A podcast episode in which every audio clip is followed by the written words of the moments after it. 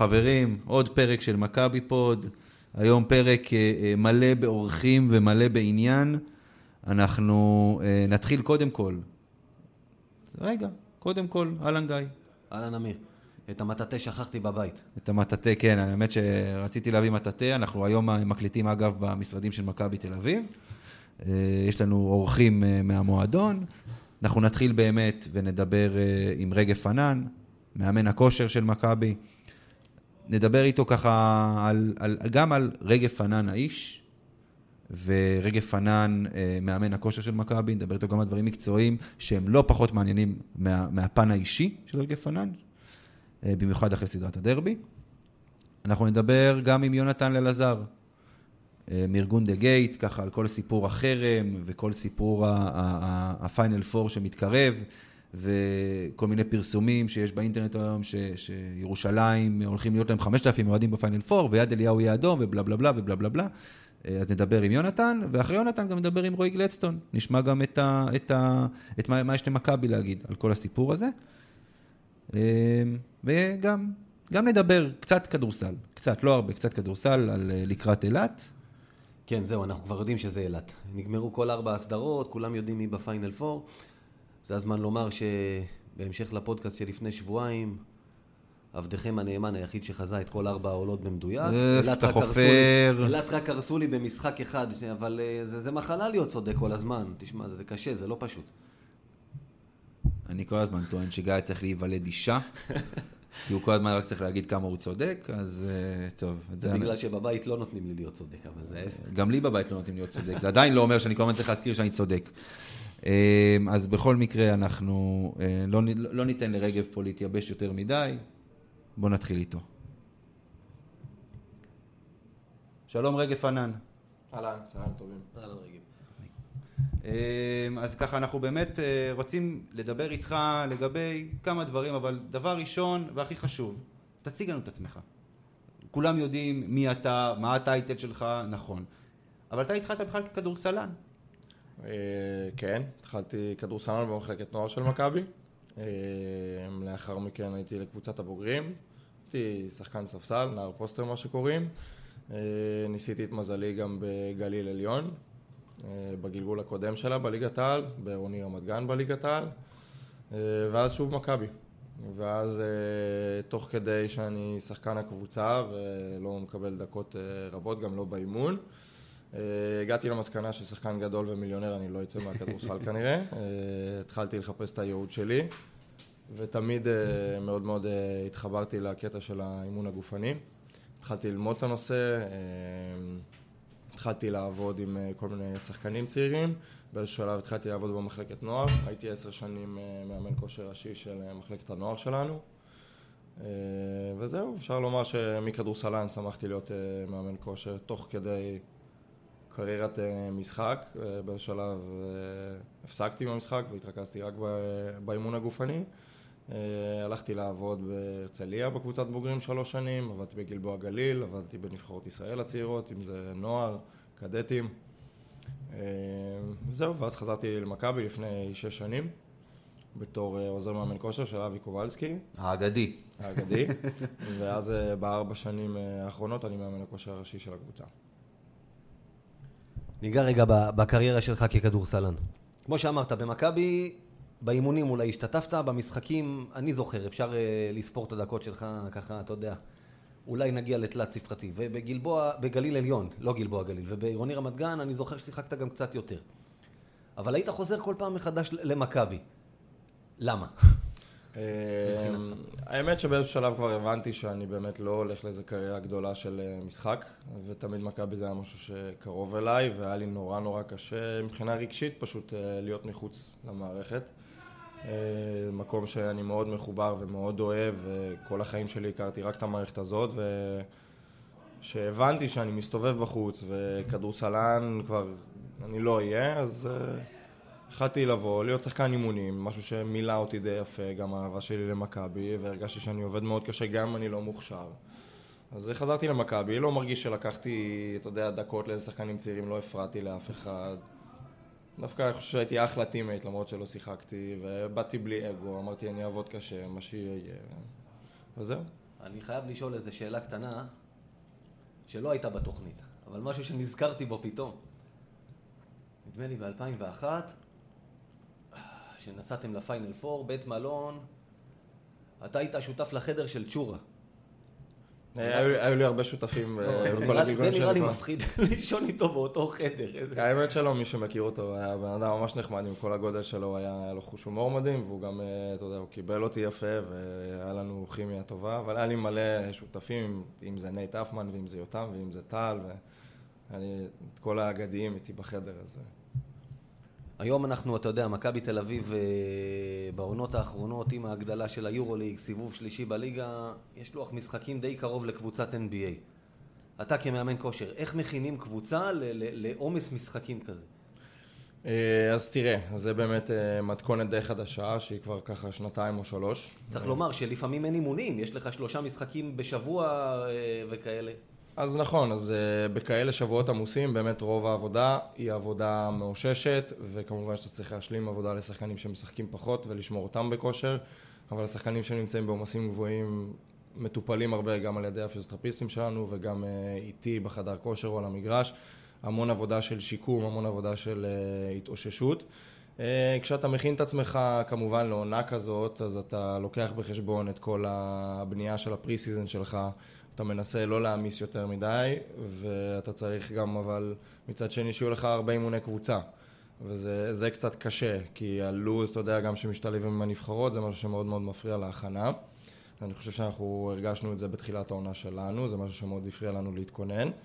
אה, אבל אתה לוקח בחשבון, אתה מכין את הקבוצה שלך, הרבה עבודה גופנית בחדר כוח, שלא קשורה לאימוני כדורסל, המון עבודה אינדיבידואלית של שחקנים, להכניס אותם לעניינים, להחליק אותם בצורה טובה, לבנות להם את הכושר גופני הבסיסי שיהיה להם, אתה יודע, כדי להחזיק קודם כל את הגוף שלהם בכזאת כמות של משחקים וטיסות, זה משהו מאוד מאוד מורכב.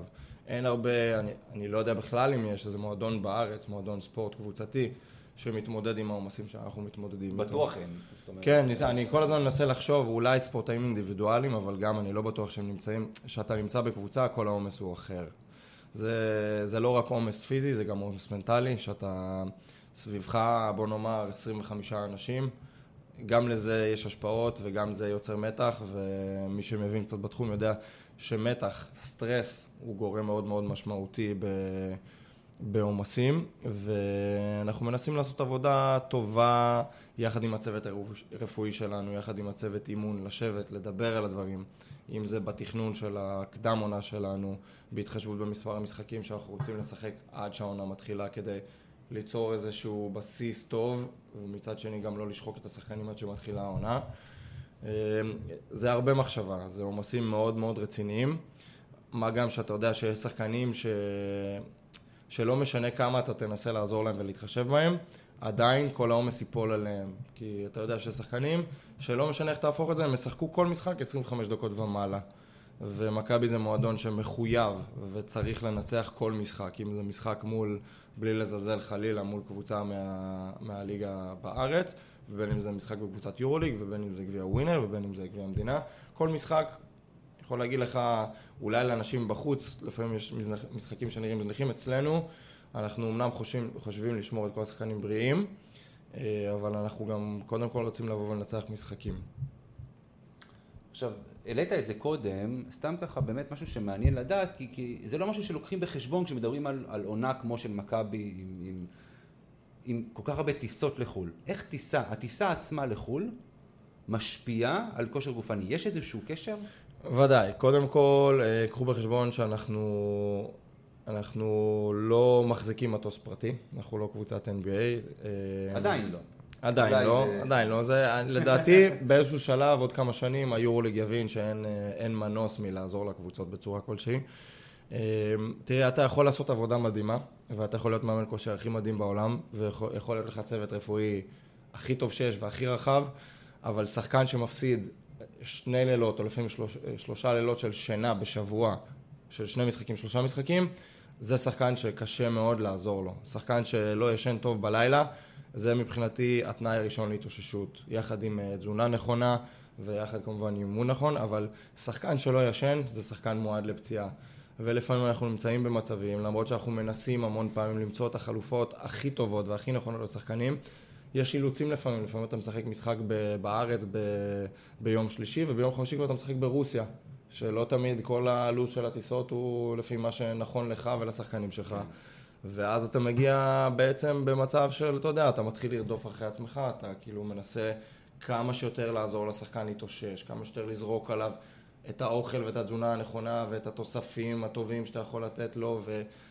ולהיות עם hands on, מה שנקרא, לגעת בשחקן, להרגיש אותו, למתוח אותו, גם אתה, גם הפיסטופיסטים, אבל שחקן שלא ישן, נורא נורא קשה להשלים את זה בעבודה הכי איכותית שיש. אני יכול להגיד לך שזה משהו מאוד קשה. אמ, אנחנו מנסים לשפר את כל העניין הזה של הטיסות שלנו, גם ה... אתה יודע, איכות הטיסה, איך השחקן יושב, איפה הוא יושב, לנסות לעזור יותר לשחקנים הגבוהים, המפרקים הגדולים. זה, זה בלאי, אני יכול להגיד לך שאני לא משחק כרגע, וגם אני העונה הרגשתי את הבלאי של היורוליג על הגוף שלי, ואני יכול להגיד לך שמהשחקנים עד האפסנאי, עד המאמנים, כולם הרגישו את זה על הגוף שלהם. זה מאוד מאוד קשוח, אנשים... קשה להסביר את זה לאנשים, אתה יודע, לפעמים אומרים, מה, כיף, איזה עבודה כיפית, ואתם כל הזמן טסים. לא כיף, ממש לא כיף, זה לא איכותי, אתה המון פעמים יוצא, שאתה בלוז מטורף ומפסיד לילות של... לילות איכותיים של שינה, ואתה מפסיד אה, שעות של ארוחות טובות שאתה יכול לעזור לשחקנים שלך, ואלה דברים שמאוד מאוד משפיעים, אבל צריך לקחת אותם בחשבון שבונים את הלו"ז אימונים שבועי חודשי, בוא נאמר ככה. אה, טוב, אז עכשיו באמת אני רוצה לשאול אותך משהו לגבי לא מעט טענות שעלו ברשת. אה, אני אבהיר קודם כל בצורה חד משמעית. לא אני ולא גיא, אני מרשה לעצמי לדבר בשמו, מאמינים בשטות שאנחנו הולכים להגיד עכשיו.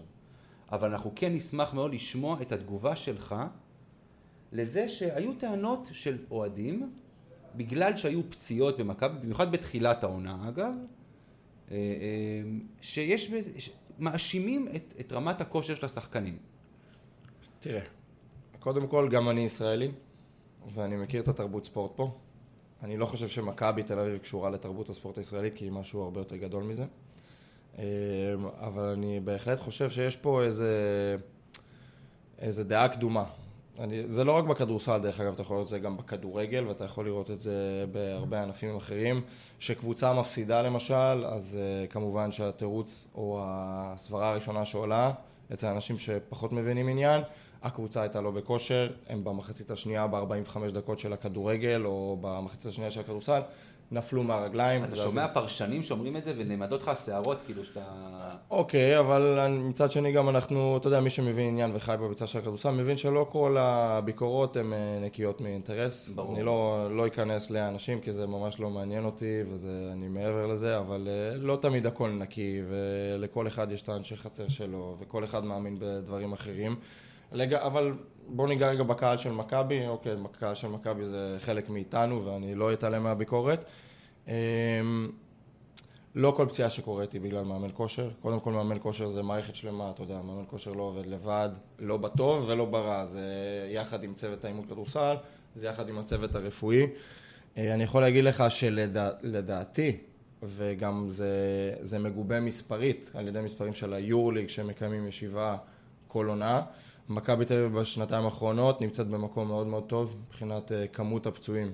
אם אני צריך להשוות את זה לקבוצות יורוליג, ודרך אגב, גם אם אני צריך להשוות את זה לקבוצות אחרות בארץ, אני לא אדבר על אחרים, אני חושב שמאמני כושר מדהימים, ואני גם לא חושב שהם הבעיה והם האשמים. אבל אני חושב שבאמת, אם רואים מה קורה בשנים האחרונות בעולם הכדורסל, כמות הפציעות היא באמת גבוהה. אנשים צריכים להבין שמשחק הכדורסל הוא אתלטי ואינטנסיבי הרבה הרבה יותר ממה שהיה בשנים האחרונות. אה, השחקנים כמובן מגיבים לזה, בטח שבקבוצה כמו מכבי תל אביב שמשחקת בקירוב 80 משחקים, בעומסים ובתנאים לא תמיד הכי טובים.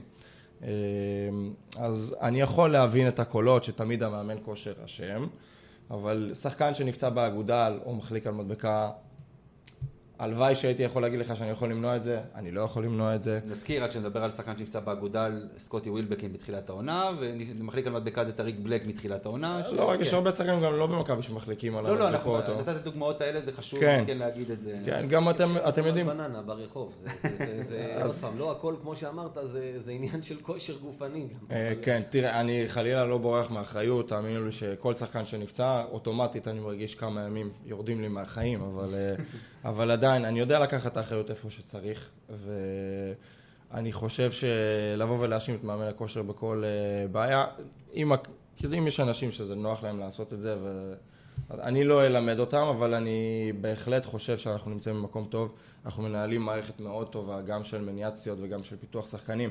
שחלק מפיתוח שחקנים זה גם מן הסתם מניעת פציעות. כשאתה לוקח שחקן לחדר כושר ועובד איתו בצורה נכונה, זה מאוד מאוד תורם לבריאות הכללית שלו על המגרש. שחקן שמרים משקלים כבדים הוא שחקן שיכול לשמור על עצמו טוב בעומסים, שחקן שיכול להתמודד עם הגופות הגדולים שמסתובבים איתו על המגרש ביורוליג. אז uh, אני חושב שכל הדברים האלה הם uh, קשורים ביחד.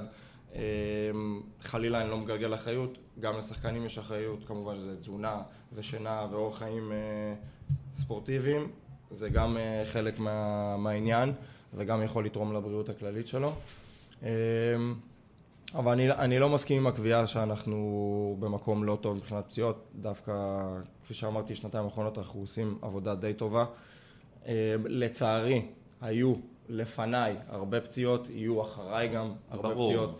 זה עולם הספורט, מי שעוקב עכשיו אחרי סדרת ה-NBA רואה שגולדן סייד שהיא מערכת יותר גדולה מאיתנו טיפה, בקטנה, כן. בקטנה, היא עדיין קבוצה מאוד מאוד פציעה, ואצל השחקנים המרכזיים.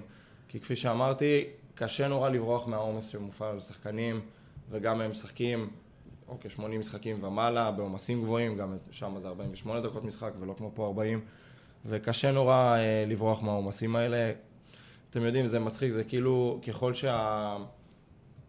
הספורט סייאנס והפלייר דבלפמנט מתפתח בעולם, כך גם כמות הפציעות עולה, כי פשוט אנחנו מביאים לא רק כדורסנים, בכלל ספורטאים, אנחנו מתחילים להביא ספורטאים לקצה היכולת הפיזית שלהם. שחקנים נהיו אתלטים ואינטנסיביים ופיזיים בטירוף, כאילו זה נורא נורא קשה לשמור על שחקן, לא משנה כמה הוא מקצוען או כמה אתה מקצוען, נורא קשה לשמור אותו לאורך עונה ממש שמור במאה אחוז, זה דברים שבקושי קורים, אני לא חושב שזה קורה איפשהו בעולם.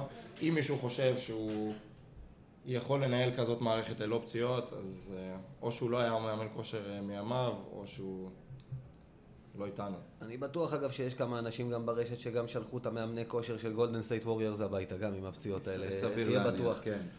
שאלה, תגיד, עברנו עכשיו סדרה, שלושה דרבים. ואתה יודע, דרבי בשבילך, אתה, אתה עובר כל משחק את, ה, את הסיפור הזה עם אוהדים של הפועל, עכשיו באו שלושה ברצף. אני שמעתי דרך אגב גם אנשים שאומרים שלדרייבין אתה צריך לא להגיע בכלל. אה, מטעמים אה, של נוחות שלך. איך אתה עובר את הדברים האלה? אה, אז קודם כל ספרתי, וזה היה שישה דרבים העונה כבר. לא, עם שלושה. רצופים כן, עכשיו, אני יודע. בגל כזה. אני ספרתי את כולם דווקא. שישה דרבים העונה. אה, תראה, אם אני אגיד את כל מה שאני חושב, אני חושב שאנחנו צריכים גם הרבה יותר זמן, וגם יש דברים שאני מעדיף לא להגיד אותם. אה, אני לא, לא רוצה להשתלח באף אחד. אה, זה מורכב מאוד. אה, לא חשבתי מימיי שאני אגיע למגרש ספורט ואני אשמע דברים כמו שאני שומע, או אראה אנשים מסמנים לי סימונים של תלייה, שיצחקו על הקבר של אבא שלי, או כל מיני דברים כאלה. הכל, הכל מצולם, אנחנו, אתה יודע... אין מישהו יש שיכול להכחיש את זה. לא, זה, רואים את הדברים, יש כתבות, נעשו... כן. ברור, אני יכול להגיד לכם שאני אני משתדל לעשות אה, את העבודה שלי הצע- הצעד הטוב ביותר. לפעמים זה מאוד מאוד קשה לי. אני נמצא על המגרש בסוג של... אה, סוג של מאבק פנימי עם עצמי. איך להתנהל, מה לעשות, כן להסתכל, לא להסתכל, להגיב, לא להגיב. אפשר לאטום את עצמך לא. לדבר כזה? אמר לא, פעם, אני גם לא- כדורגל, לא, אני לא. אוטם, שומע קללות, לא שומע. לא, לא, אני גם לא כזה, אני לא כזה, אני בן אדם, מי שמכיר אותי יודע שאני בן אדם קודם כל מאוד מאוד דרמטי ורגשי, ואני גם לא, לא כל כך טוב בלהסתיר את הרגשות שלי, אבל אני, אני אגיד לך מה כן אני, אני שם לפניי קודם כל את זה שאני אבא לשלושה ילדים, ואם אני מגיב או עושה משהו, יכול להשפיע קצת עליהם. אה, אני לוקח בחשבון שאני עובד גם עם הרבה שחקנים של הקבוצת נוער שלנו וקבוצות נערים, שהם ילדים שמסתכלים עליי ואתה יודע, אני לא, לא רוצה להגיד אה, מודל, אבל אה, כן מקבלים ממני איזה סוג של ערכים לספורט. וכמובן גם, אתה יודע, אני, הקריירה שלי והעבודה שלי במכבי מאוד מאוד חשובה לי, וברור לי שברגע שאני מתחיל להגיב, לענות, אה, להתנהל בצורה לא ראויה מול האוהדים שלהם, יכול להיות שאני חושף את עצמי לבעיות, ואני לא רוצה... אני לא רוצה להיות זה שבסוף באים ואומרים, הוא הבן אדם שהתנהל בצורה כזו וכזו. ה job שלי מאוד חשוב לי, אחד הדברים הכי חשובים, אה, ואני רוצה לשמור עליו, אני רוצה, אתה יודע, להתנהל בצורה שאני חושב שמאמן כושר צריך להתנהל. זה מאוד מאוד לא קל לי. אתה יודע, האינסטינקט של בן אדם ברגע שאתה שומע את הדברים האלה זה לעשות דברים פחות טובים. אבל uh, בינתיים הצלחתי. אז אני רוצה להגיד לך לגבי בדיוק הנקודה האחרונה שאמרת, שאני מעריץ אותך על זה שלא התפוצצת. על זה שלא הגבת, כי עוד פעם, יש קללות ויש דברים שאומרים ודברים שעושים, שגם אני אומר לעצמי, אני לא יודע אם הייתי יכול להחזיק את עצמי בסיטואציה הזו שאתה עומד בה.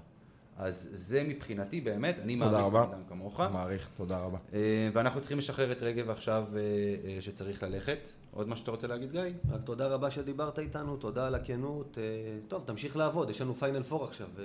היינו מעדיפים שתהיה לך יותר עבודה בסדרה, אבל על זה נדבר עוד מעט. כן, אז רגב פנן, מאמן הכושר של מכבי תל אביב, המון המון תודה שבאת. תודה לכם, חבר'ה. תודה. עכשיו שרגב אה, יצא והוא לא שומע, אז אני אגיד כמה דברים בהמשך לרעיון הזה. קודם כל, לעניין הפציעות ומאמן כושר. אני זוכר, אני לא יודע, כבר הזיכרון שלי לא טוב כמו שהיה, אבל לפני כמה שנים היו איזה עשרה שחקנים בהפועל כדורגל שנפצעו בשריר הירך האחורי, וכולם התחילו לכתוב על עניין של מאמן כושר.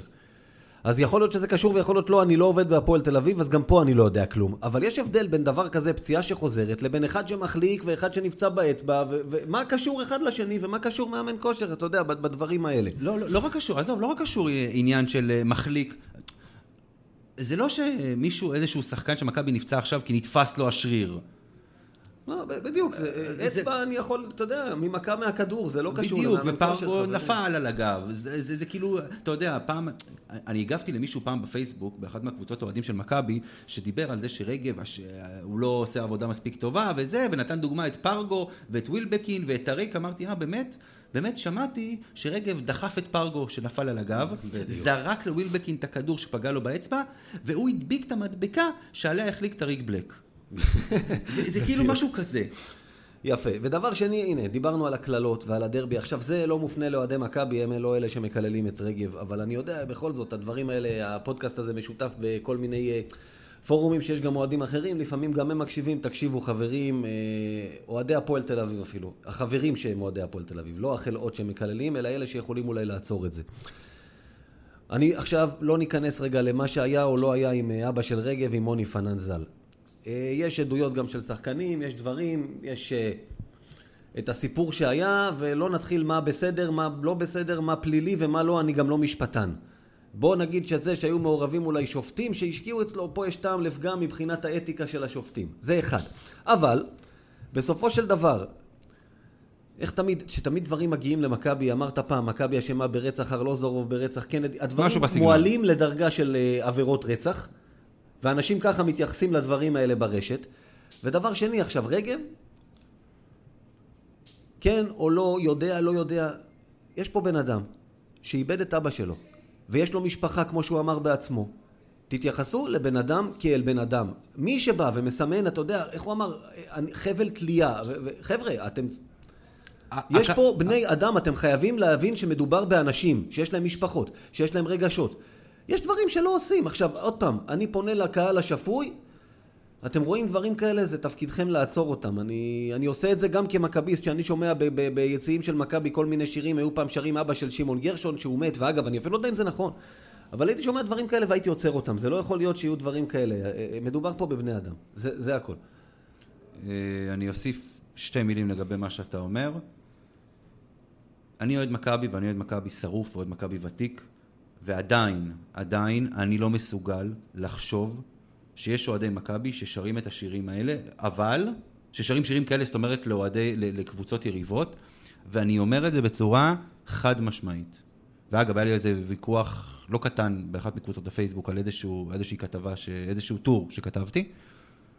אני מגנה בכל תוקף כל אוהד של כל קבוצה, גם אוהד של מכבי בכדורסל וגם אוהדי הפועל פתח תקווה בכדורגל שאותה אני אוהד, הנה וידוי, לא מוכן ולא רוצה לשמוע לא שירי שואה, לא, לא איחולי מוות, לא לאף אחד, לא לשום אוהד, לא לשום שחקן, לא לשום עסקן, לאף אחד. שימו את הספורט בפרופורציה. זה ספורט, נכון שיש כאלה שבאים ואומרים, מבחינתם הקבוצה זה הדבר הכי חשוב, נכון, אני מבין את זה. עדיין זה ספורט. טוב, אז עכשיו אנחנו הולכים uh, בעצם, uh, מתחילים להתחמם לקראת הפיינל פור, שמגיע אלינו שבוע הבא. ולפני שנתחיל אה, להתעסק בכל מה שקשור לכדורסל, בואו נדבר לרגע על, אה, על הקהל של מכבי, על החרם אה, שאנחנו שומעים שהולך להיות בעצם מארגון דה גייט. ולשם כך, העלינו איתנו בעצם על קו הטלפון את יונתן ללזר מארגון דה גייט. מה העניין עם יונתן? אהלן, שלום. יונתן, אה, בוא אה, תספר לנו קצת, זאת אומרת, קראנו אה, פוסטים, שמענו, אבל למה דווקא עכשיו? כשהשיגו הסכם, אז מחרימים את הפיינל פור. בוא רק נגיד ונקדים, דיברנו הרי איתך בתוכנית קודמת שדיברנו ושאלנו אם יושג הסכם החרם יבוטל, אמרת לנו שכן, עכשיו שומעים שהחרם הולך בכל הכוח. כן, אתה יודע, החיים שלנו זה חיים בסופו של דבר של עובדות. לא של uh, מה אני מקווה יהיה או מה המאמצים הנחמדים של כולם. Uh, העובדות מאוד פשוטות. כרגע שנה הבאה, יש final four, נכון? בתוכנית הקודמת אמרתי לך, אם יבוטל ה final four שנה הבאה, אז אנחנו נבוא בפעם האחרונה כשירת הברבור של השיטה ההזויה הזאת ונשתתף, זה גם מה שחשבנו. במרץ יצאה הודעה של המינהלת, הודעה רשמית, לא איזה כתב או מישהו כזה, שאמר ששנה הבאה יהיה סדרות, ובכפוף לכל מיני חוקים עוד שהם מתדיינים עליהם, כמעט פתחנו שמפניות. אממה, חודשיים אחרי, בתחילת חודש מאי, הודיעו שוב הודעה, שנה הבאה, final four. הסכם הסדרות שכל היום חושבים, וזה באמת ההטעיה הכי גדולה, הפייק הכי גדול, שכל, גם רוב אוהדי מכבי, ובטח גם אתם עכשיו אומרים לעצמכם, אומרים שיש סדרות. הכוונה היא לא סדרות שנה הבאה, הסדרות זה מ-2021. להזכירכם, עונה הבאה זה 19-20. זאת אומרת, שנה הבאה יש final four, וזה ממשיך. אחרי שאמרו שאין, חודשיים אחרי התחרטו. אז אנחנו לא יו-יו, ואנחנו אנשים עם עקרונות, ואם אמרנו שאם יהיה פיינל פור שנה הבאה, אז אנחנו לא נגיע השנה, ונמשיך את המחאה, היא אפילו תחריף, ונדבר על זה עוד מעט. זה המצב, אנחנו מדברים עובדות, לא מדברים אה, ספקולציות. ואתם לוקחים בחשבון, אתה יודע, למשל היום התפרסם בוואלה, אם אני לא טועה, שההערכה היא שכבר משהו כמו 5,000 כרטיסים נמכרו לאוהדי ירושלים. אתם, כאילו, אתם לוקחים בחשבון את העניין, עזוב שאתם, עזוב שאתם, כאילו, אתה יודע, אם הקבוצה נפגעת או לא נפגעת בגלל שיש עידוד או אין עידוד, זה לא זה. מכבי כאילו בגדול נלחמה כל העונה בשביל לסיים במקום הראשון, להבטיח את הביתיות, להבטיח את זה שהפיינל פור יהיה ביד אליהו. ועכשיו בעצם מה שיוצא זה שיהיה רוב, במידה כמובן שמכבי וירושלים יעפילו לגמר כמו שכולם מהמרים וצופים שיהיה, יהיה רוב בעצם לירושלים. שמע, אני אגיד לך את האמת, זה לא, לא מפריע לי. לא מפריע לי בכלל, כי המטרה הגדולה היא, היא הרבה יותר חשובה ממשחק כזה או אחר. זה שסיימנו מקום ראשון בהפרש של כמה וכמה ניצחונות ונקודות, וכל זה לא שווה כלום. כי אתה כאילו משחק משחק אחד, זה ידוע לכולם. אז עכשיו אני גם מבין את האוהדים, מי שיבוא ומי שלא, ומי ש... אני מבין את כולם, הכל בסדר, כולם מכביסטים, כולם רוצים לנצח ולקחת תואר. אבל אנחנו בארגון לא רואים את זה כתואר. עכשיו, למה דווקא עכשיו? שאלת מקודם, כי עכשיו אנחנו אלופים. אנחנו ארבע שנים לא היינו אלופים, אני גם לא קורא לזה אלופים, כן? לא לקחנו את גביע הליגה. אז uh, לבוא ולמחות את זה, בכיין, זה כאילו נראה בכייני. אז עכשיו אנחנו אלופים, ועכשיו אנחנו יכולים לדפוק על השולחן ולהגיד שאנחנו מוחים על הדבר הזה, ואנחנו מוחים. עכשיו, בתוך תוכי ברור לי שכואב שמכבי תשחק נגד אה, אלפי אדומים ואנחנו לא נהיה שם, אבל אני מבין שבשביל להיות מנהיג, בשביל לעשות מהלכים גדולים וטובים לטובת הקבוצה, ועזוב גם את הקבוצה, לטובת הכדורסל הישראלי, אז חושבים בגדול. לא חושבים מטר קדימה, ולא חושבים אה, על אה, מה יהיה במשחק אחד שהוא לא רלוונטי זה לא באמת תואר, זה כמו לשחק גביע. ובגלל זה אנחנו לא מגיעים. ואני לא מתרגש מזה שיהיה הרבה יותר אוהדי ירושלים, וידענו שזה מה שיהיה.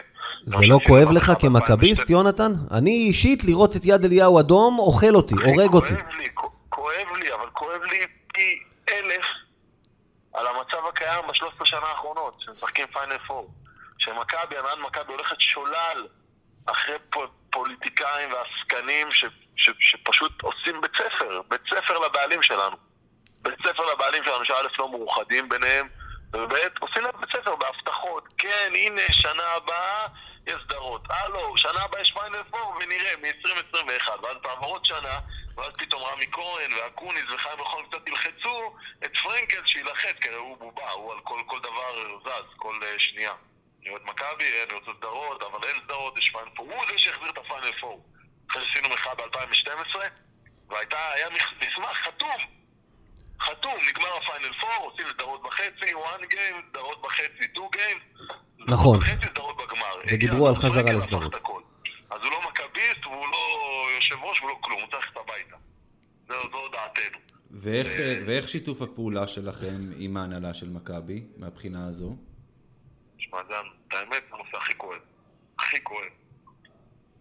בשנה האחרונה, אה, עשרות שיחות, המון פגישות אה, בתחילת העונה, באזור דצמבר-ינואר, עם הבעלים, הבוגרים, הבוגרים פחות, צעירים, לא יודע איך לקרוא לזה. נפגשנו עם כולם, כמעט כל בן אדם במועדון, יותר מפעם אחת, טלפונים, פגישות פרונטליות, וזה לא, לא מתכנס לצערי. גם לא סגורים בתוך תוכם על מה, מה צריך לעשות ואיך לעשות. וגם לא עקביים בהחלטות. והרע מכל קרה באמת, מבחינתנו, לפחות, כן, לפני שעה, אנחנו כל השנה הזו דרשנו שלא יקנו כרטיסים, וימחו באמת, ולא ימחו ברעיונות תקשורת. ועובדה שהם לא, לא פתחו מכירה ביום שסיימנו את הסדר נגד הפועל, אלא רק לפני שעה.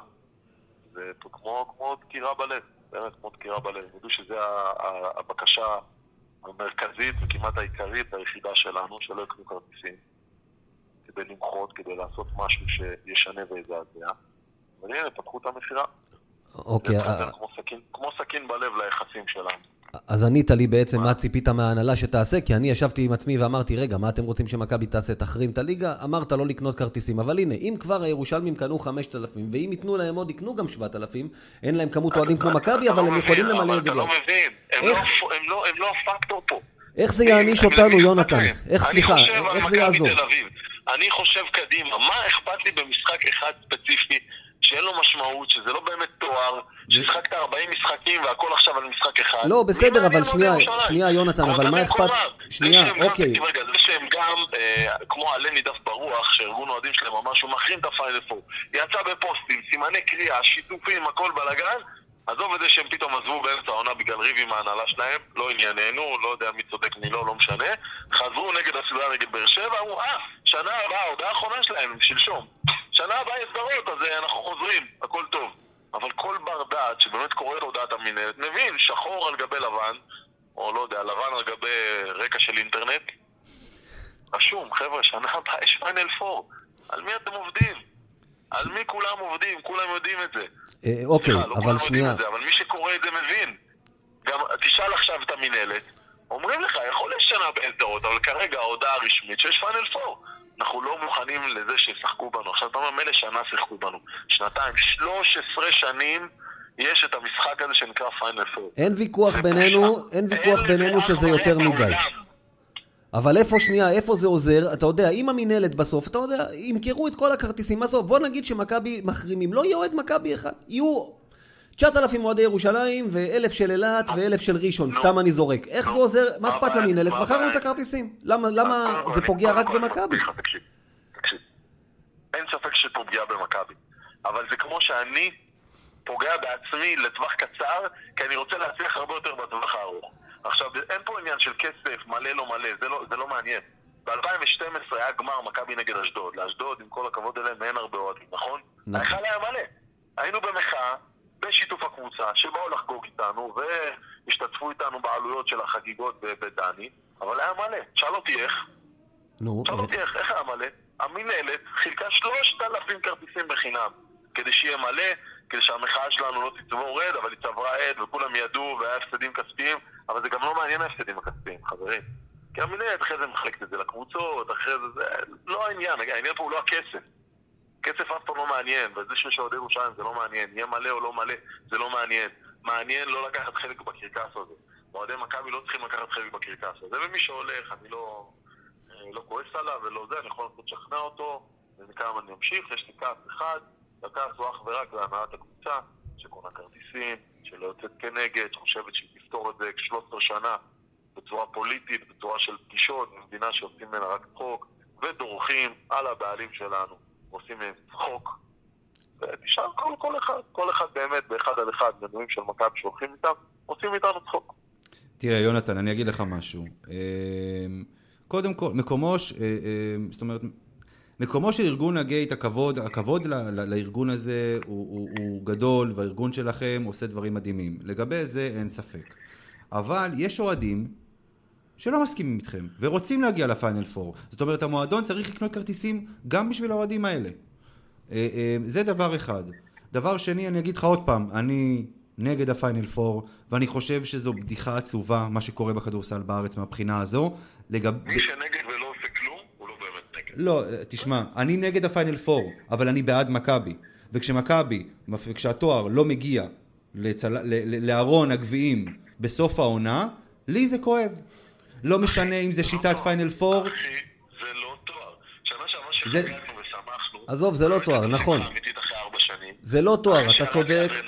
אמרתי וואלה, זה לא תואר. יונתן, התואר זה הזה לא. שווה כלום, אני כל הזמן אומר במשחק אחד, אבל אני, אתה יודע, יש לי גם עניין של יריבות, ודרך אגב, מה שאני אומר פה זה לא תחזית, אה, אמיר יודע, מה שאני אומר, אני תמיד צודק בהימורים כאלה, זה לא תחזית, זה ספוילר. מכבי תל אביב והפועל ירושלים ייפגשו בגמר ביום חמישי הבא. ספוילר, לא תחזית. ושזה יקרה, ואנחנו נראה היכל אדום מול הפרצוף, קודם כל אנחנו החמאנו לכם השנה על זה שירדתם למטה, התחלתם, החזרתם את ההיכל השנה לימים הגדולים שלו. ואוהד כדורסל ישראלי שיראה, יפתח ביום חמישי הבא את הגמר, שוב, ספוילר, זה מה שיהיה, יראה היכל אדום, יראה את הקהל של ירושלים עושה לאלה שלנו שיבואו בית ספר, כי אלה שלנו שיבואו, יבואו הרולקסים, סליחה, אני יודע שאתה לא אוהב את הביטוי הזה, אבל אני משתמש בו, ולא האוהדים שמעודדים, ויגידו, הנה הקהל של מכבי, הקהל של הקונצרטים, הקהל המפונק, ותראו איך עשו לו בית ספר, ואני גם מאמין שיש השפעה לאוהדים על הקבוצה, שיש אנרגיות. ברור שיש. ואני לא אוהב להפסיד לירושלים, לא משנה תואר או לא תואר. אחי, יש השפעה, וזה מובן, אבל עוד פעם, אתה מסתכל על הטווח הקצר, אנחנו מסתכלים על הטווח הארוך. אנחנו כל פעם, אין כל שנה נגיד, אה רגע, יש פיינל פור, זה תמיד. זה 90% מהמשחקים הגמרים האלה היו נגד ירושלים. אם לא ירושלים, אז חולון, גם עם קהל גדול. אז תמיד נגיד, אה חבר'ה, מה, מה נעשה? לא נפקיר את הקבוצה, וזה לא להפקיר, כן? זה שאנחנו באים, אנחנו פוגעים בה, זה מה שאני חושב. אבל כל שנה נגיד, חבר'ה, אה, יש פיינל פור, יש ירושלים, אז בואו נבוא. אז איך אנחנו נשנה? ואם עכשיו דווקא שיחזירו לסדרות... אותי חינכו ויש לי ערכים לא לוותר. ערכים שיש לנו עקרונות ואנחנו הולכים איתם. אנחנו לא הולכים על פי הרוח ולא על פי כתבה כזו או אחרת, או על פי אוהדים כאלה ואחרים. יש לנו דרך, ואנחנו הולכים בה. והדרך הזה זה לשנות, זה לא לבוא כל שנה ולקבל את הכאפה מהמינהלת. כי אנחנו באים שנה אחרי שנה, מקבלים את הסטירה כל פעם, אומרים יש סדרות ויש פיינל פיינל פור. עכשיו פתאום יש רוב, וכל הדירקטורים וכל הבעלי קבוצות, כולם בעד, מה שלא היה אף פעם. כולם היו תמיד נגד ורק מכבי בעד. אתה חושב שאני מאמין לזה? אז הם בעד. בשנה הבאה יהיה עוד פעם הצבעה והם יהיו נגד. כי הם שונאים את מכבי. ואני מבין אותם, זכותם, מי שלא מכבי, שונא את מכבי, בסדר. בסדר, הוא נגד מכבי, כל אחד דואג לאינטרסים שלו. והגיע הזמן שהנהלת מכבי תדאג לאינטרסים שלה, ולא לאינטרסים של הליגה הישראלית, ושל הדגל, ושל המדינה. ומי כמוני אוהב את המדינה ורוצה להישאר בליגה, ומשרת בצבא, והכל טוב. זה לא נוגד. מכבי תל אביב צריכה לדאוג לעצמה. היא לא מועדון של המדינה, היא מועדון של עצמה, של האוהדים שלה. והיא צריכה לדאוג לזה שיהיה פה ספורטיביות. מכבי יכולה להפסיד בסדרה לאילת, יכולה להפסיד בסדרה לכל קבוצה. האולמות במדינה כבר מפוצצים, יש מתקנים חדשים, הבעלים מזרימים כסף בכל הקבוצות הגדולות, יש אחלה פייט, כולם העלו את הרמה. יכול להיות שב-2006 עשו את זה כי חשבו שמכבי כבר פתחה פער גדול, גם אז אני לא הסכמתי עם זה, אבל נגיד אני מבין, למרות שאני לא מבין, כן, אני אומר את זה בשביל, ה... בשביל להגיד, אבל בשנים האחרונות אין כזה דבר. אין ליגה מקומית בעולם, עזוב באירופה, שמשתמשת בשיטה הזאת. אז לבוא וכל פעם להגיד, חבר'ה, הסמל, והקבוצה, והפועל ירושלים, והיכל אדום, יאללה, יאללה. דרך אגב, כבודם של כל אוהדי מכבי במקומם. לא ראיתי את ההיכל מפוצץ במשחקי הליגה. לא ראיתי את אוהדי מכבי צובעים את, את המגרשי חוץ במשחקי חוץ. ואני גם מבין אותם, כי אין לזה משמעות. אין לזה משמעות. הדברים ברורים, הבנתי. הזה אין משמעות. מאה אחוז יונתן. הדברים ברורים, נאמרו בקול ברור. אה, תודה רבה לך שדיברת איתנו. תודה רבה, יונתן. תודה, להתראות. ביי ביי. אז אחרי ששמענו את הצד uh, של ארגון uh, The Gate בכל עניין החרם הפיינל 4, בואו נשמע קצת את, ה, את הצד של מכבי uh, בכל מה שקשור לעניין הזה. אהלן רועי גלדסטון. אנחנו באותו צד עם ה Gate אגב. לא, לא, באופן כמובן, כללי, אוהדים שלנו, כולם, כולם רוצים שמכבי תצליח ותהיה טובה ואוהבים את המועדון, אתם יודעים, זה... כמובן, כמובן, הכוונה היא לא הייתה שיש פה שני צדדים, איזשהו עימות או משהו כזה, אבל אתה יודע, יש פה איזושהי... הם רואים את זה בצורה אחת, הם רואים את זה קצת בצורה שונה, אה, בכל מה שקשור באמת לעניין הכרטיסים. אוקיי. אה, אה, אז כן, אני אשמח לשמוע באמת, איפה אתם עומדים? בכל מה שקשור לכל המאבק הזה, לא מול הדגל דווקא, אלא מול המינהלת ועם ה... כן, פיינל פור שנה הבאה וסדרות עוד שנתיים. יש פה ברדק שלם, ובזה יונתן צודק אגב. זאת אומרת, מה השאלה בעצם? מה הצד של מכבי פה בעניין הזה? זאת אומרת, איך אתם רואים את זה? יש החלטת דירקטוריון במנהלת הליגה, אה, שההחלטה הזאת אומרת שהחל, מ- יש מתווה לשלוש שנים, שאושר בדירקטוריון, שאומר שהחל מעונת 2021, הליגה עוברת לשני סיבובים, לאחר מכן יש בית עליון, בית תחתון, בכל בית אה, שש קבוצות, אה, ומתווה עולות וירדות, וגם מדובר שם על זה שעוברים לסדרות. הטוב משלושה משחקים, רבע גמר, חצי גמר וגמר, ובישיבת הדירקטוריון המתווה הזה אושר.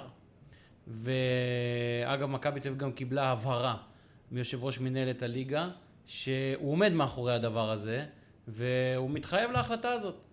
ויש גם אה, מאמץ לנסות להזיז את הכל לשנה אחורה. זאת אומרת שזה כבר יקרה מהשנה הבאה, מעונת 19-20.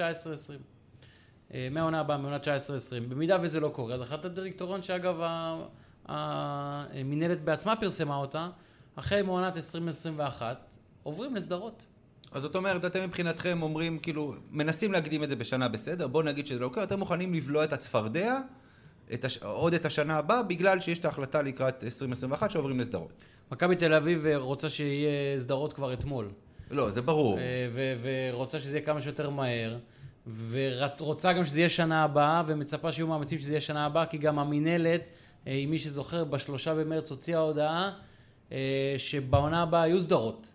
ואנחנו כמובן לא אוהבים את זה שזה לא יהיה בעונה הבאה, אנחנו מקווים שכן, אבל יש החלטה חלוטה שאושרה על ידי דירקטוריון ברוב שב-2021 זה קורה, אז אה, אולי זה ייקח עוד שנה, אבל זה קורה. אבל אומר יונתן, הנה, ששוב מערבבים אותנו, ושנה הבאה, כמו שכבר היה סיכום ב-2012, שעוברים בהדרגה לסדרות, וגם עכשיו הוא אומר, הנה, מערבבים אותנו, ואתם... אז קודם כל, באמת, לא, לא, מה נותן העוד שנה? שעוד קבוצה אחת תגנוב אליפות, זה מה שיעשה לכולם טוב? למה מכבי לא נלחמה, זה מה שהוא בעצם אומר, יותר על זה שזה יהיה כבר מהשנה. האם למכבי היה בכלל השפעה כזאת, אה, יכולת לעשות כזה צעד? מכבי תל אביב, יש לה הרבה מאוד השפעה, היא קבוצה גדולה בכדורסל האירופי, כל שכן בכדורסל הישראלי. אבל קבוצה בתוך מנהלת הליגה. יש החלטת דירקטוריון שמדברת על עונת 2021, כי אני מזכיר לכם שהיה סיכום בין מנהלת, אה, המנהלת לארגון השחקנים, סיכום לשנתיים, שמכבי מכבדת את הסיכום הזה, שהוא סיכום לעונה הזאת, 18-19, ולעונה הבאה 19-20. ולכן המ- המתווה החדש שהושג זה לאחרי זה, זאת אומרת מ-2021. הבעלים במכבי תל אביב החליטו שהם מכבדים את, ה, את החלטת דירקטוריון ומקבלים את המתווה של, אה, את, את המתווה הזה שמשנת אה, 2021 אמור לתפוס. אתם אומרים לי למה לא מהשנה הבאה? אני גם רוצה שזה יהיה מהשנה הבאה, אבל אנחנו לא לבד, אנחנו לא חיים בוואקום, העיקר שזה קורה. אה, הבעלים החליטו להאמין להחלטת דירקטוריון ולדבר הזה שאושר בדירקטוריון, החליטו להאמין ליושב ראש מנהלת הליגה, אדם מכובד, שמואל פרנקל, שאישר את זה עוד פעם, אוקיי? שאישר את הדבר הזה ואמר, כן, חבר'ה, החלטת דירקטוריון אושרה, אז אה, הולכים עם זה קדימה. בסופו של דבר המטרה הייתה להחזיר את הסדרות ויש החלטה שהן חוזרות. נשאל שאלה רגע בעניין של... אה, לקראת הפיינל פור שכולם מתכוננים אליו. ג'רמי פרגו בסדרה נגד הפועל, משחק ראשון אה, היה פצוע, משחק שני התלבש וקיבל ארבע דקות, משחק שלישי כבר שוב ישב מחוץ לסגל, ו... טוב, כולנו ראינו את הפנים החמוצות מאוד שלו במשחק השני. יש, אה, האם הוא בעצם עדיין חלק ממכבי? האם ראינו את הדקות האחרונות של פרגו במכבי במשחק השני? הוא יהיה חלק מהפיינל פור? תשמע, כל שחקן שלא הולך לו, יהיה מבואס. ג'רמי פרגו, לא הולך לו. כרגע לא הולך לו, אתה יודע, אם שחקן לא, הוא בתקופה לא טובה, בתקופה שלא הולך לו, בוודאי שלא יהיה שמח, אתה יודע, לא יהיה מרוצה, הוא ספורטאי, הוא תחרותי, הוא ברמות הכי גבוהות. אגב, הוא גם ג'רמי פרגו. הוא יכול במשחק אחד להפוך את הכל ולדפוק פתאום 25 נקודות, אנחנו מכירים אותו. אנחנו יודעים איזה דברים הוא עשה.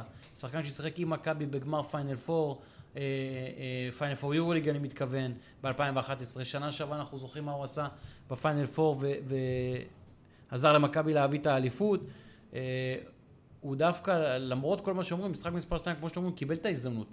קלויארו ישב בחוץ, הוא קיבל את הגופייה, נכנס לשחק, לא היה כל כך טוב, לא הסתדר עם ההרכבים, ירד לספסל, אני חושב שהמאמן לקח טיימאוט, חזר איתו עם הטיימאוט, זאת אומרת, קיבל עוד הזדמנות, ראינו שלא הלך, לא נכנס טוב לזה, ישב על הספסל, זה, זה הכדורסל, הוא עכשיו באמת בתקופה פחות טובה, והרכבים אחרים הולכים יותר טוב, אה, מכל מיני סיבות. אני, האם ראינו את הדקות האחרונות שלו? אני לא יודע. תלוי במאמן. זה תלוי במאמן, זה גם היה מקצועי, וחס וחלילה פתאום, פתאום אני חס ושלום שלא עזוב, עזוב, אל תגיד את זה, אל תגיד את זה. פתאום משהו, פתאום לא. זה, והוא משחק, ואולי גם, ואולי גם יכול להיות גדול. כן. זה העניין של סגל רחב של קבוצה, לכן אי אפשר לדעת, אבל אתם, אתם רואים וגם, וגם הוא רואה, הוא עכשיו בתקופה פחות טובה, וה- וההרכבים איתו פחות הסתדרו בסדרה מול הפועל תל אביב. אז עוד לא בעצם התקבלה החלטה מי, מי, על מי יושב בחוץ בפיינל פור, זה, זה עדיין... לא יודע, השאלה אם יש. החלטה כזאת בכלל על שחקן ספציפי. קודם כל זה פר משחק. בדיוק. זאת אומרת, יש כרגע חצי גמר. אה, יקבלו החלטה לחצי גמר, מקווה שנעלה לגמר, ויקבלו החלטה אחרת לגמר. עניין של מצ'אפים, עניין של כל מיני דברים, של באמת כושר, אתה יודע. אז לשנה הבאה, מה שאנחנו כן יודעים זה שמשנים את אה, מספר הזרים, כרגע זה ההסכם, חמישה זרים בקבוצה, ישראלי על המגרש. איך זה, אה, עכשיו, עפות כל מיני ספקולציות לאוויר, נייט וולטרס, עוד שחקנים שהוזכרו וכאלה. מי נשאר, מי הולך, אתה יודע, יש שחקנים, אה, אני יודע שווילבקין חתום ובלק מנסים. כל היתר, אני שומע כל יום מישהו אחר נשאר, מישהו הולך. לכמה זרים בכלל מכבי תל אביב מכוונת, כשיש לה מראש חמישה לליגה, ויש לנו היום, אה, נגיד, חמישה ישראלים שרוצים לשמור על כולם, ומדברים גם אולי כספי, כלומר, אתה יודע, אם אתה משתף ב- בליגה סך הכל חמישה זרים, אתה גם צריך מספיק ישראלים טובים שיוכלו לשחק. אבל עם שבעה זרים אתה גם לא יכול שהישראלים האלה לא יתלבשו, לא יתלבשו ליורוליג, כי אתה תפגע בהם. קשה להגיד לך מראש כמה. אתה יודע, יש לנו שחקנים בקבוצה שמסיים חוזה, ואתה יודע, צריך לראות מה קורה איתם. אלכס טאוס מסיים חוזה, ג'ק כהן מסיים חוזה. אה, הרבה מאוד תלוי, כן נשארים, לא נשארים. ו- וכמובן אי אפשר להתייחס לדברים האלה עכשיו, ובטח שאי אפשר להתייחס לספקולציות ושמות. מה שמאפיין כל קיץ, יהיו הרבה מאוד ספקולציות, הרבה מאוד שמות. הייתי ממליץ באמת לכ- לכולם לחכות להודעות רשמיות, כי יש גם המון אינטרסים. יש, יש סוכנים שדוחפים את השחקנים שלהם על ידי התקשורת. אה, יש, אה, אני יכול להגיד לכם, לא נתייחס עכשיו לתקופה עם מכבי, אבל גם בהיותי עיתונאי, הרבה פעמים היו מתקשרים אליי סוכנים או כל מיני מקורבים ואומרים, תרשום את השם הזה והזה, מכבי הולכת להחתים אותו. לפעמים אפילו הייתי בודק ורואה שזה שחקן שאני לא יודע אם הוא שווה בכלל ליגת על בישראל. אנשים רוצים לעשות סיבוב, כי ברגע שמישהו מוזכר כמועמד למכבי, זה מיד מעלה את קרנו. ולכן יש הרבה מאוד דברים שצריך לקחת בערבון מוגבל. אה, הרבה מאוד ספינים, לפעמים סוכנים מנסים לקלקל אחד לשני עסקאות. יש למשל שני סוכנים שונים שאולי מציעים שחקן למכבי תל אביב, אז אולי אחד רוצה לקלקל לשני, אומר הרבה מאוד דברים שקורים. ולכן זאת שכונה. התקופה, כן, מלפפונים, חבר'ה, מלפפונים. וברגע שמכבי יכולה לפרסם על, על משהו שהוא מוגמר, מפרסמת. אז אני רוצה אה, ככה, אתה יודע, חלק, פרסום אחד מכל הפרסומים שרצים, זה שמכבי קרובים מאוד לסיכום עם טאריק בלק, לעוד עונה, ושיש לו סעיף שחרור על ה-NBA עד אמצע יולי, לא חשוב, אני לא מבקש ממך להתייחס לזה ספציפית, אני רק מבקש ממך משהו כאוהד מכבי, תעשו הכל, רק תשאירו אותו פה. מאז 2014 לא היה לנו, מאז סופו לא היה לנו סנטר טוב והוא פשוט מפלצת. אני מניח שמכבי מסכימים איתנו. אני, אני, אני מתאר לעצמי, כן, זה... אני זה- חושב שבכלל היה ריקרוט טוב מאוד בעונה הזאת. אה, אתה יודע, בסופו של דבר אני חושב שיש מאמן מצוין. כן, המאמן הוא אחת ההצלחות הכי גדולות. אני חושב. שטריק בלק מצוין, אני גם חושב שסקוטי מצוין. אני יכול אגב להגיד לכם פה שסקוטי בהרבה מאוד הזדמנויות, ככה בשיחות שיש לי איתו, אומר לי, רועי חכה, אתה תראה, אני גם בשנה הבאה אהיה הרבה יותר טוב. הוא אומר, הוא, הוא, הוא חי את זה, ובכלל השחקנים, אני חושב ש, שיש הרבה מאוד דברים מעניינים, ויהיו גם דברים מעניינים. או, אז, אז, אז, אז או, זה, זה, זה מצוין לשמוע. אה, אבל, ועוד שאלה אחת ככה אחרונה, אה, שכן מעניין אותה, אתה יודע, עברנו את, את, ה, את סדרת רבע הגמר, עברנו את הדרבים, אבל לי עוד פעם, ו- ואני מדבר על זה הרבה בפודקאסט, אה, בפרקים שונים, כשאני רואה, ודיברנו על זה גם קצת עם רגב, כל המלחמה הזו מול הקהל של הפועל תל אביב, אתה יודע, אתם הוצאתם, מכבי אה, הוציאה לתקשורת את הסרטונים של הקהל שלהם, ומה הכיסאות שהם שברו, וכל ה... אני רוצה לשאול אותך, אין משהו קצת מעבר? כי זה לא עוזר. אתם עושים את מה שאתם צריכים לעשות, וזה פשוט לא עוזר. הכל נופל על האוזניים ערלות, וזה פשוט... יותר מזה, ברגע שמכבי הוציאה מכתב עם דרישות, ואמרו, אנחנו לא נופיע למשחק. עכשיו, בטח שזה נופל על פלייאוף, אתה כאילו לא תופיע ותקבל הפסד, אבל הוצאנו דרישות ואומרים, אנחנו לא נופיע אם לא ימלאו ככה וככה, ולא ממלאים ומופיעים גם בכל זאת. קודם כל זה לא מדויק, קודם כל אה, היושב ראש אה, של מכבי שמעון מזרחי הוציא מכתב דרישות, זה נכון.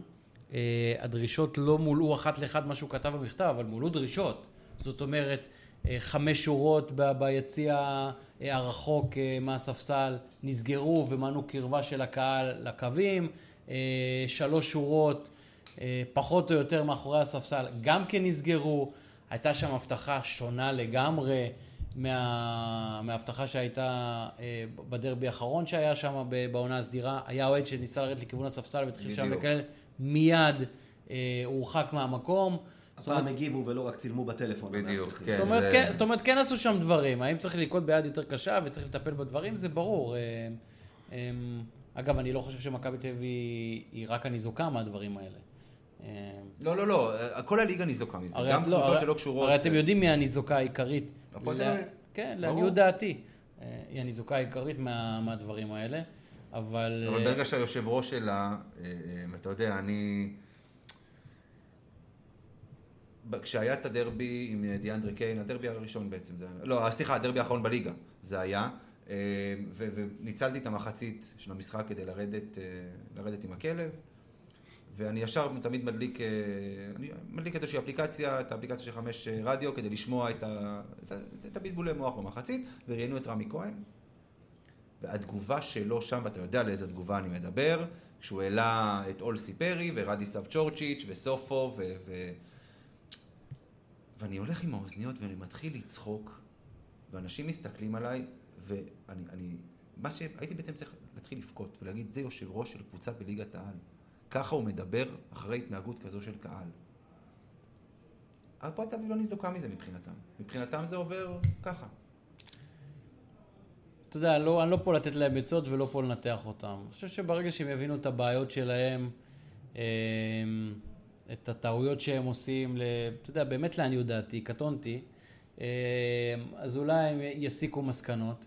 אה, אני מסכים איתך שיש הרבה מאוד אה, דברים שהיו, שהם היו יכולים להיות חכמים יותר, בין היתר בנושא הזה של מה שקרה בדרבי בליגה. עם הפיזיותרפיסט שלנו, שכמובן מכל מחול הכחישו שמישהו התקרב אליו ונגע בו וקראו לאנשי מכבי בכל אותם שמות. ואז אה, בא הסרטון. ואז בא, ואז אה, אה, בא הסרטון. אתה יודע, תמונה שווה אלף מילים. ואגב, זה מצחיק, אני סתם, אני אשתף אותך. אה, גול עצמי, understatement. אני אשתף אותך, אה, יש, מעבר לקבוצת האוהדים הגדולה של מכבי בפייסבוק, יש עוד שתי קהילות גדולות של, של אוהדי כדורסל בפייסבוק, אחת נקראת קהילת הכדורסל, אחת נקראת נושמים כדורסל. אה, ואני העליתי את הסרטונים ואת התמונות שאתם בעצם פרסמתם בתקשורת, העליתי שם, בקבוצת הפייסבוק. וגם כתבתי איזשהו טור אישי של די לאלימות, וכאוהד מכבי, התגובות נאצה שאני קיבלתי על זה שאני צבוע, על זה שאני פרובוקטור, בגלל שאני אוהד מכבי ומדבר על האלימות של אוהדי הפועל. אז אתה מבין שבסופו של דבר, עזוב, היו שם נימוקים, מה עם המרפק של מרסר לשטיינאוור ב-92, שאתה אמרת, הפעם המכות היו בין השחקנים, אפילו כתבת את זה. מה נכון. זה קשור לאלימות אוהדים ששחקנים בדופק של לא, לא רק 200, זה. אגב, מתחממים אחד על השני ואחרי זה חוזרים להיות חברים, מה זה קשור? תראו, אני מכיר את כל הדברים, וכמובן אני מדבר גם עם אנשי התקשורת והעיתונאים. כל אה, כתב שמפרסם דבר כזה, אז מיד מקבל הודעות וטלפונים, אתה מגן על מכבי, אתה... ואני לא רוצה גם להגיד על אה, איומים שכתבים מקבלים מאוהדים כאלה ואחרים, והרבה פעמים מראים לי. מה נגיד? לא בסדר. אגב, הוא אומר, דווקא זה בסדר, אני חושב שיש פה איזה נזק להפועל בדברים האלה, בזה שהם יוצרים למכבי תדמית קצת יותר חיובית. כי יש פתאום רע אחר, אתה יודע, אנחנו תמיד היינו הרע המניאק הזה לא, לא, לא, שמרביץ לא, אני, לכולם. אני, לא ו- מסכים, אני לא מסכים איתך, כי, מי שלא אוהד מכבי, בדרך כלל הוא שונא מכבי. אז הנה, אני אומר לך. ושונא מכבי תמיד, תמיד, תמיד יגיד שמכבי אשמה ולא אז יעזור אני כלום. קורא הרבה, ואני גם יש לי חברים, גם אוהדים של ירושלים ושל ראשון וקבוצות אחרות, שפתאום ראיתי תגובות אחרות לגמרי אחרי הדברים האלה, שצריך לסגור להפועל את האולם ולהעיף את הפועל מהליגה, ואני אומר, הנה, פתאום אנחנו לא הרע, אז יש רע אחר, אז בסדר. חבר'ה, יש דברים, אגב, בכל מקום, גם כמובן הפועל תל אביב, בכל מיני, בדברים שאסור שיקרו, צריך לטפל. אני מסכים. ועם זה אני חושב שאנחנו אה, ככה באמת אה, נשחרר את רועי ל... להמשיך את עבודתו. אה, אז רועי גלדסטון, סמנכ"ל תקשורת של מכבי תל אביב, תודה רבה לך. תודה רועי. תודה רבה לכם. אז גיא, בוא נדבר כדורסל. כן, היה גם קצת מזה שמשחק שלוש, שאליו לא התייחסנו, היה השבוע. בוא נגיד שמה שחשוב, עברנו את הסדרה מול הפועל אה, בהפרש ממוצע של כמעט כמעט 20, 87, 67.3. אז זה, פה אני צריך לומר, אתה צדקת, אני חשבתי שיהיה יותר קשה לפחות. אגב, היה קשה, המשחקים תמיד הלכו קצת יותר קשה. כמה נגמר? הפרש כמה נגמר? בכל המשחקים? דו-ספרתי בכל כל המשחקים? משחק, כל משחק. זה מחלה, זה מחלה להיות צודק כל הזמן, זה מחלה. אם כי השניים הראשונים צריך לומר, אתה אמרת גם, ההפרש קצת משקר. בשלישי זה הלך יותר קל, אה, מחצית ראשונה, אה, שפה גם פה אתה אמרת עד הרבע השלישי זה יהיה גמור, דווקא ברבע השלישי הם עשו קולות של קאמבק. לא תפרגן לא, לא. ב-100 אחוז, גם אם זה יהרוג אותך. כך צריך להיות וכך אני שמח. אגב, מכבי לא שיחקה התקפה מדהימה. אה, 87 נקודות ממוצע נגד הפועל. 7 מ-27 אגב לשלוש במשחק האחרון, הרבה בלטות שם, סקוטי לא פגע בכלום, כלומר... אה, ועדיין, ועדיין, ועדיין ניצחת, והכל בסדר, ובוא, אתה יודע, בסופו של... אני, המשחקים האלה נגד הפועל תל אביב, מבחינתי באמת, היה כמובן לנצח, לא להגיע איתם למשחקים צמודים לראש בראש כאלה, לא לתת להם... לנ- ולא להיפצע. בדיוק. זה אבל- הכל. לא, זה דרבי, רציתי את ה-3-0, לא לתת להם לשמוח אפילו זה במשחק ברור, אחד. זה כן. אגב, אתה יודע, סתם, פרט פיקנטי לגבי הפועל, אני לא יודע כמה מועדונים יש לך פה, שבכדורסל ובכדורגל שיחק שחקן זר עם אותו שם, שולר. היה, מרקו שולר בכדורגל, ודרך אגב, מילה, אני חושב שאם הוא היה משחק בכדורסל, הוא היה כנראה יותר טוב מה, מהנגר הזה שהם הביאו, שאני לא יודע יש מאיפה מצב, הביאו יש אותו. מצב. אבל תראה, אבל אנחנו תרמנו להפועל תל אביב בזה שסטו דאגלס לפחות נתן משחק אחד טוב, אה, אה, אבל זה לא פודקאסט על הפועל תל אביב. אה, אז בכל מקרה, אנחנו ככה טיטינו אותם, ואנחנו מאוד שמחים על כך, ובואו רגע נסתכל עכשיו לקראת אילת. אילת. יום שני הקרוב. זה המשחק הראשון או השני, או שעוד לא, לא הודיעו לזה? הראשון, הראשון. מכבי משחקים בשעה שבע. מצוין. מה מצוין בזה? אני תמיד בשיטת שני משחקים, ש... סליחה, בחצאי גמר, לא משנה, כדורגל, אני אוהב לשחק ראשון. אבל לשנינו יש ילדים קטנים, זה שעה של מקלחות והרדמות. זה נכון, ו- נכון, זה נכון. ניצחת, שב בכיף, תראה את השני, תראה מי היריב שלך. הפסדת, לך, אתה יודע, אתה יכול ללכת הביתה, מה שנקרא, ואתה לא צריך לבזבז ארבע שעות על הערב הזה.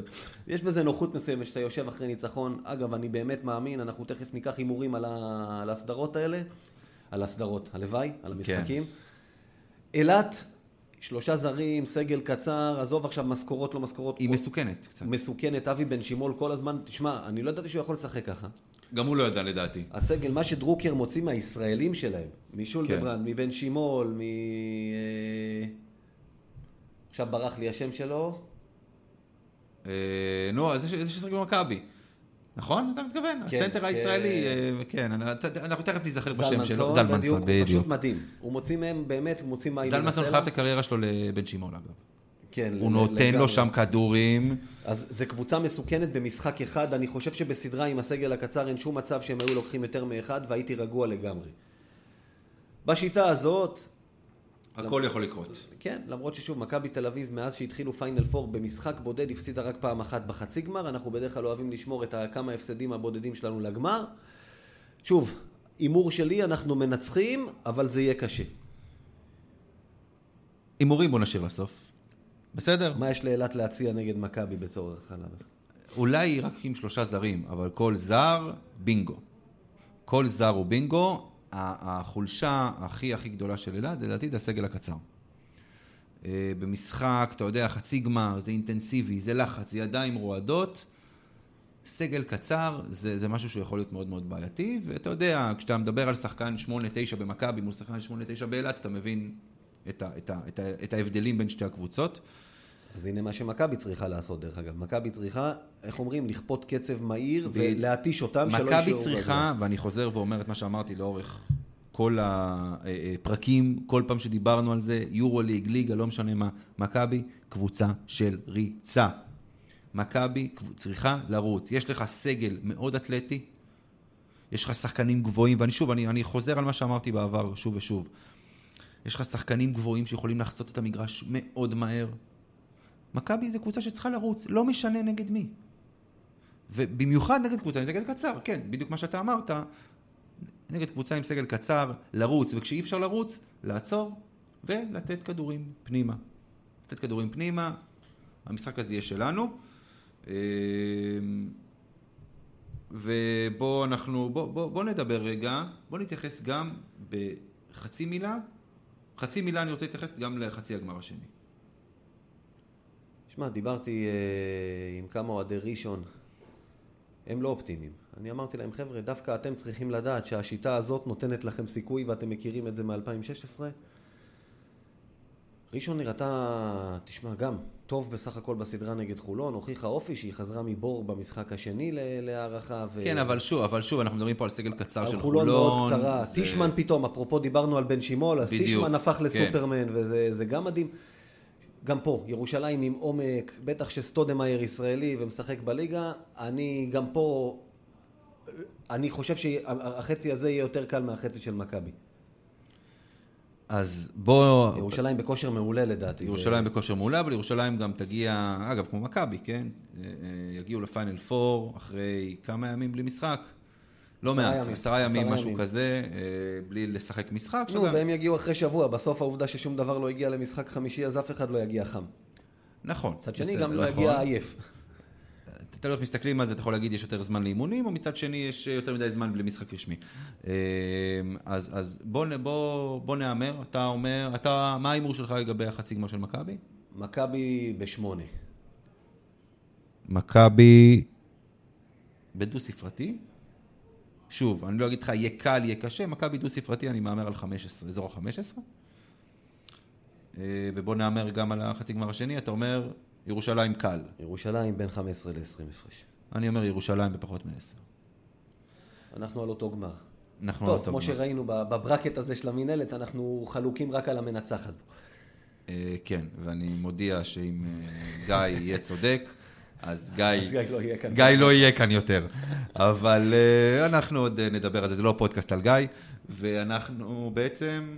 בוא נדבר על מישהו שישחק איתנו, אה, שישחק אולי לפי התחזיות שלנו נגדנו בגמר, ולפי כל מיני סיפורים, רוצים, או הוא רוצה, או אנחנו רוצים שלשחק, שישחק אצלנו בעונה הבאה. אני- אני- מדובר כמובן על הרב הגדול בתורה. הרב, כן. הרב, הרב יהושפט, אמר. הרב אמר אסטודמאייר, תשמע, להגיד לך שאני רוצה אותו במכבי? לא. באמת שלא. לא שהוא לא יכול לתרום, בליגה הוא יכול לתרום לדעתי. אני לא רואה אותו מתמודד ביורוליג בגילו המופלג, תשמע, הוא כבר לא צעיר, הוא כבר לא צעיר, מתמודד ביורוליג עכשיו עם אה, טוורס, או עם אה, איון, או עם אה, כל מיני, אתה יודע, גם ברנדון דייוויס. תשמע, הגיל עושה את שלו. יחסית לליגה ויחסית, אתה יודע... ברור שהגיל עושה את שלו. אם זה היה אמרי בן 25, אז אתה יודע, אף אחד לא היה מתמודד איתו שם. אנחנו, הבן נכון. אדם היה אולסטאר ב-NBA, אנחנו יודעים מה הוא שווה, זה לא... נכון. מה היה שווה. נכון, אז, אז אתה יודע, גם, גם אל תשכח שמכבי הולכת, שנה הבאה היורוליג הולך לגדול, הולכים להיות יותר משחקים. אתה רואה את אמארה סטודמאייר? אבל, אבל זה בדיוק העניין. בהנחה שנצליח במשימה להשאיר את בלק ו- וזה, אמר יהיה שחקן שיקבל 15 דקות, 17 דקות ביורוליג.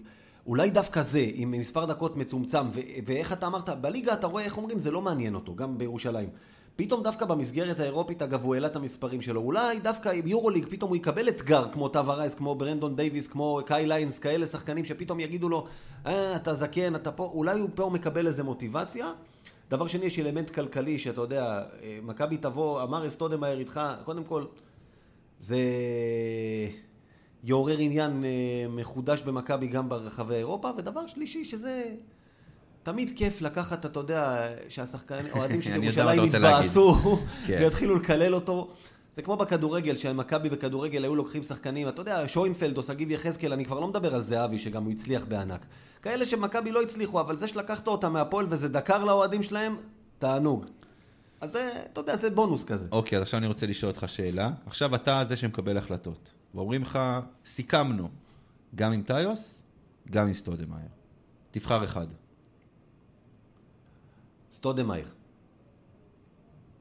סטודמאייר בסופו של דבר. אני חושב שטיוס, אה, שוב, יש לו את הבעיה של שריר החשק ו... ו... אבל אמ- על- אמר אני איזה לא הימור-. אמר איזה הימור גדול. הימור ענק. כי שוב, אתה, אתה רואה מה הוא עושה בליגה, ואתה רואה מה הוא עשה בצ'יפופו ליג, שירושלים שיחקו באירופה, אבל אתה לא יודע איך הוא באמת יתמודד ביורוליג. תשמע, יורוליג זה, זה, זה, זה, זה עולם אחר. הבן אדם שיחק ברמות באמת הכי גבוהות, אתה יודע. נכון, אבל מתי? אבל יש דברים, אתה יודע, דווקא שחקני פנים, אתה זוכר רוברט פריש, עד איזה גיל הוא שיחק? 43, משהו אבל? עוד פעם אתה משווה שחקני פנים יכולים אבל- להמשיך יותר. אתה לא... מה זה אתה משווה? את אמרי לפריש? אמרי עשה דברים יותר אבל גדולים מפריש, לא, לדעתי, אתה, בדברים אל תשווה. לי את הכדורסל של לפני 30 שנה למה של הכדורסל זה של נכון, היום. פה אני מקבל, אוקיי. אני שוב אומר, אתה יודע, אולי זה החלק ה... אלה הביג, אתה מדבר על הביג גייז, על החבר'ה הגדולים של פעם, הבאמת גדולים, שהיו צריכים, אה, שהיו צריכים הסעה מההגנה להתקפה ומהתקפה להגנה. נכון. היום זה כבר לא שם. אין את השחקנים האלה יותר כמעט. הם היו עולים לשחק עם החבילות קרח על הברכיים תוך כדי משחק. בדיוק, בדיוק. תוך כדי, תוך כדי שהם יורדים להגנה, רץ מישהו מצמיד להם קרח, שקית קרח לברך. זה, זה כבר לא שם. אתה צריך היום את הסנטרים, האתלטים, המהירים, מה שיש לך היום באירופה.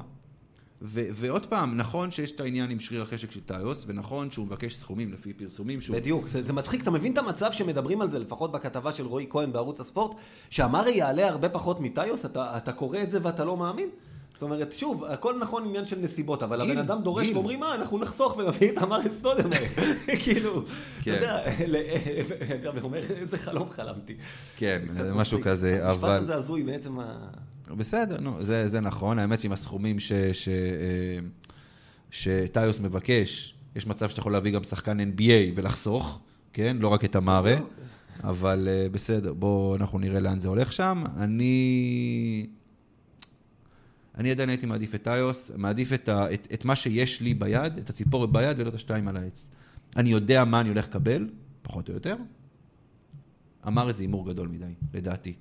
אה, אבל אף אחד לא שואל אותנו, אבל אנחנו כן יודעים שאנחנו צריכים לסיים כבר את הפרק הזה היום. הודעה קצרה, היום כמו מפאת האורחים והקוצר זמן, כי באמת יצא לנו ארוך ארוך, לא יהיה שיעור היסטוריה במתכונתו הרגילה, שיעור היסטוריה יפורסם ביום חמישי בפייסבוק של האתר. סיום הודעה. אז uh, תודה רבה, גיא. תודה רבה אמיר, ו- תודה רבה מכבי תל אביב. תודה. למכבי על האירוח ועל המזגן המטפטף פה. אה, ואנחנו אה, נתראה, אה, יותר נכון נשתמע בשבוע הבא, בדיוק בין חצי הגמר לגמר. מקווים שאנחנו נהיה חלק ממנו. מקווים שנהיה חלק ממנו. אז uh, בפרק הבא זה יהיה או נתכונ... סיכום חצי גמר ונתכונן לגמר, או סיכום חצי סיכום- גמר וסיכום עונה. סיכום כישלון גדול, כן. כן, אבל לא, לא, אנחנו נהיה בגמר. נהיה בגמר. ויאללה מכבי. יאללה מכבי.